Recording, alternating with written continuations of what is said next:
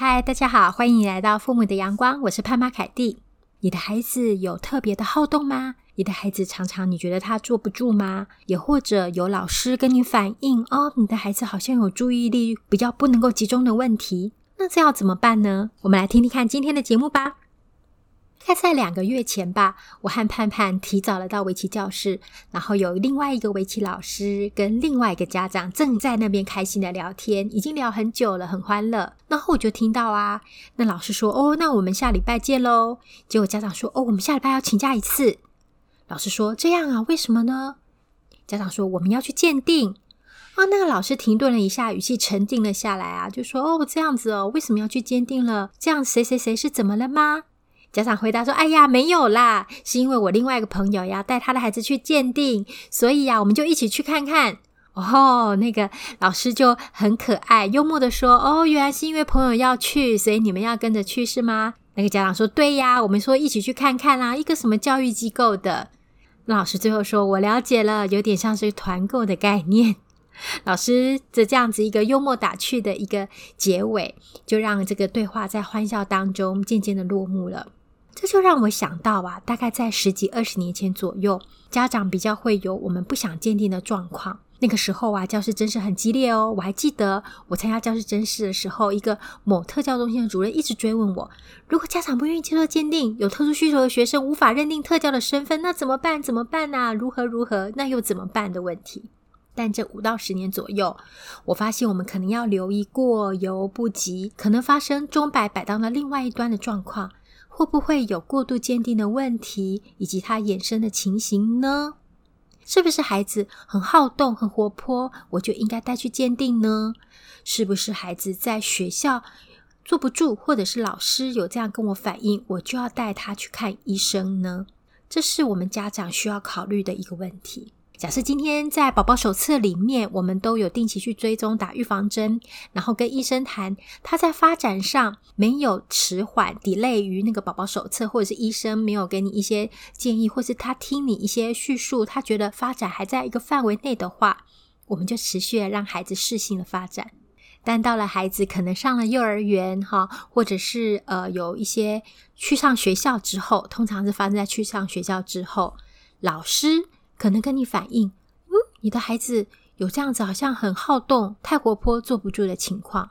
可能现在有老师第一时间就会建议你带去看医生。这个时候，我们就要第一时间带去看医生吗？事实上，注意力缺陷不足过动症 （ADHD） 有一个我们第一时间需要判断的，就是他有没有跨情境。之前啊，有很多的朋友来跟我咨询，然后我们也聊了很多孩子不同的情况。嗯，发现有一些孩子，他事实上在家里面的状况是很稳定的，他可以专注的做事情。那也当然，我觉得这个年纪的孩子，尤其是小男孩，特别活泼，有些时候是正常的。他很多孩子喜欢体能的活动，也需要大量的活动。有医生说，大量的活动也能够才能够静得下来。好，这是题外话。但是呢，他只有在学校的那个情境底下，他就显得特别的冲动控制困难。或者是在某些特定的情境，他显得特别不容易专注，好像坐不住的那种感觉。ADHD 的情况，他在判断的准则里面有一个很主要的是，他需要跨情境，也就是说，孩子的这个情况，他至少出现在两个不同的情境的状况内。举例来说，可能他在学校可能有这样子注意力不集中，或者是过于好动、冲动控制困难的状况，他可能在家里面也有。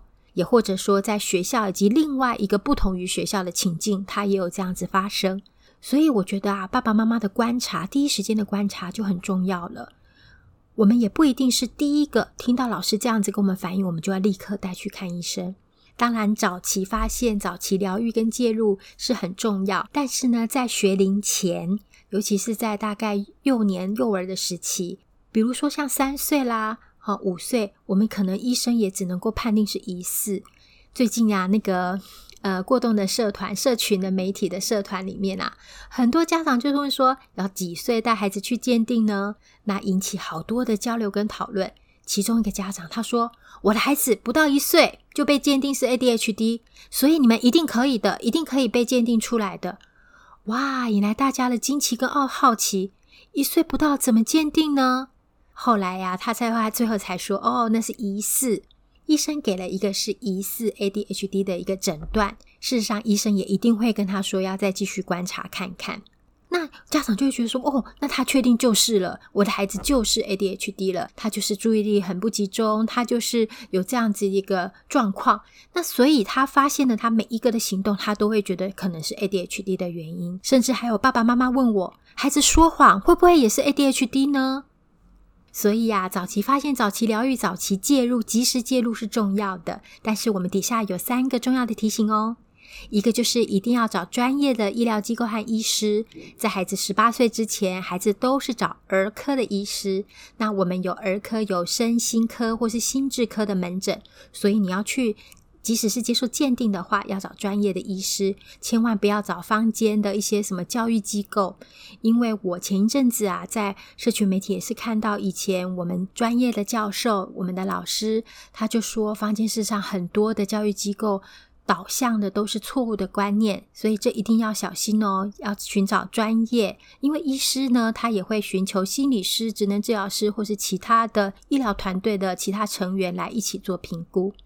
第二个呢，无论最后用药与否，我们说需要整体性的来帮助孩子。有些孩子是需要医生有建议你可以用药的，那有些孩子医生可能建议你再观察看看。那再观察就是再观察，我们就配合医嘱再观察看看他情况。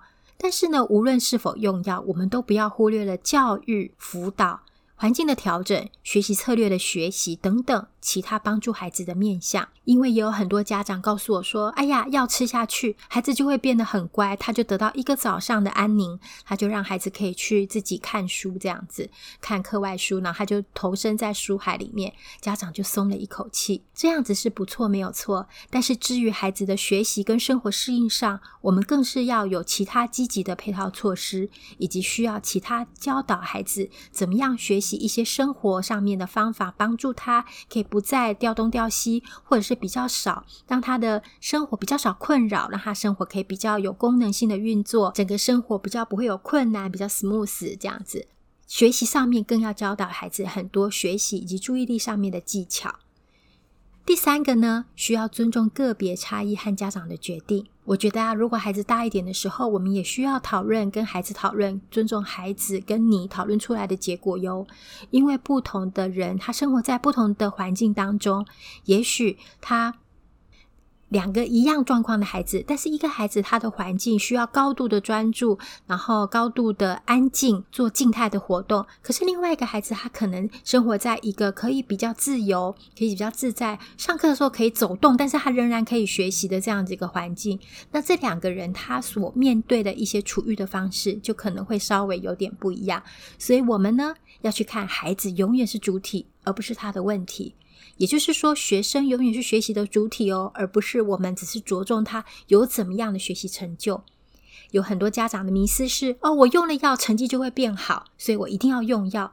可是这个时候呢，我们要看怎么样可以让帮助孩子活得更好，过得更好，而不是只有看他的学习成就，这是需要留意的哟。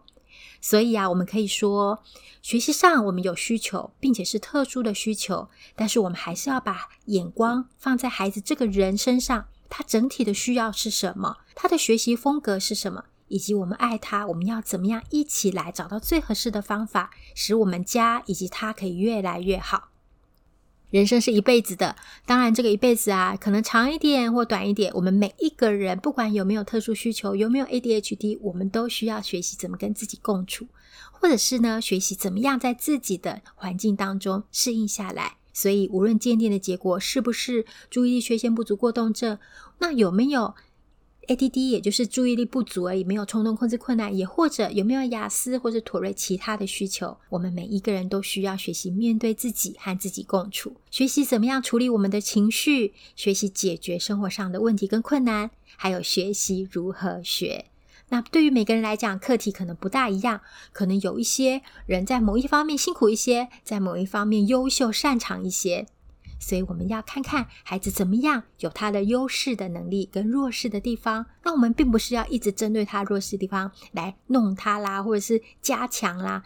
有的时候我们反过来想，也许可以适应下来，但是我们发挥优势的专长，发挥孩子优势的专长，这也是很好的一个思考点哟。所以回到今天节目的刚开始，我们到底什么时候要带孩子去鉴定呢？我的孩子需不需要鉴定呢？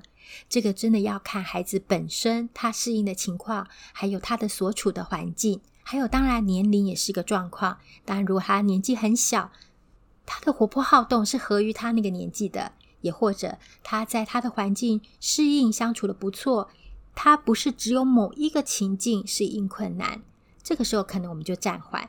但是如果他跨情境超过两个以上的情境，他有这样子看起来越来越适应困难的状况，需要的时候要记得要带去看儿科、心智科专业的医师哦。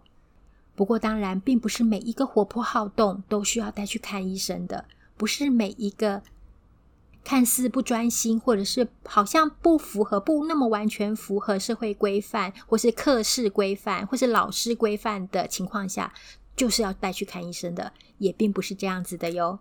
让我们可以让孩子在我们的帮助之下，渐渐更多认识自己，能自处，爱自己，爱人，成为一个快乐、坚定、不断成长、享受生活、乐享人生的人吧。这里是父母的阳光，希望今天的节目对你有点小小的启发。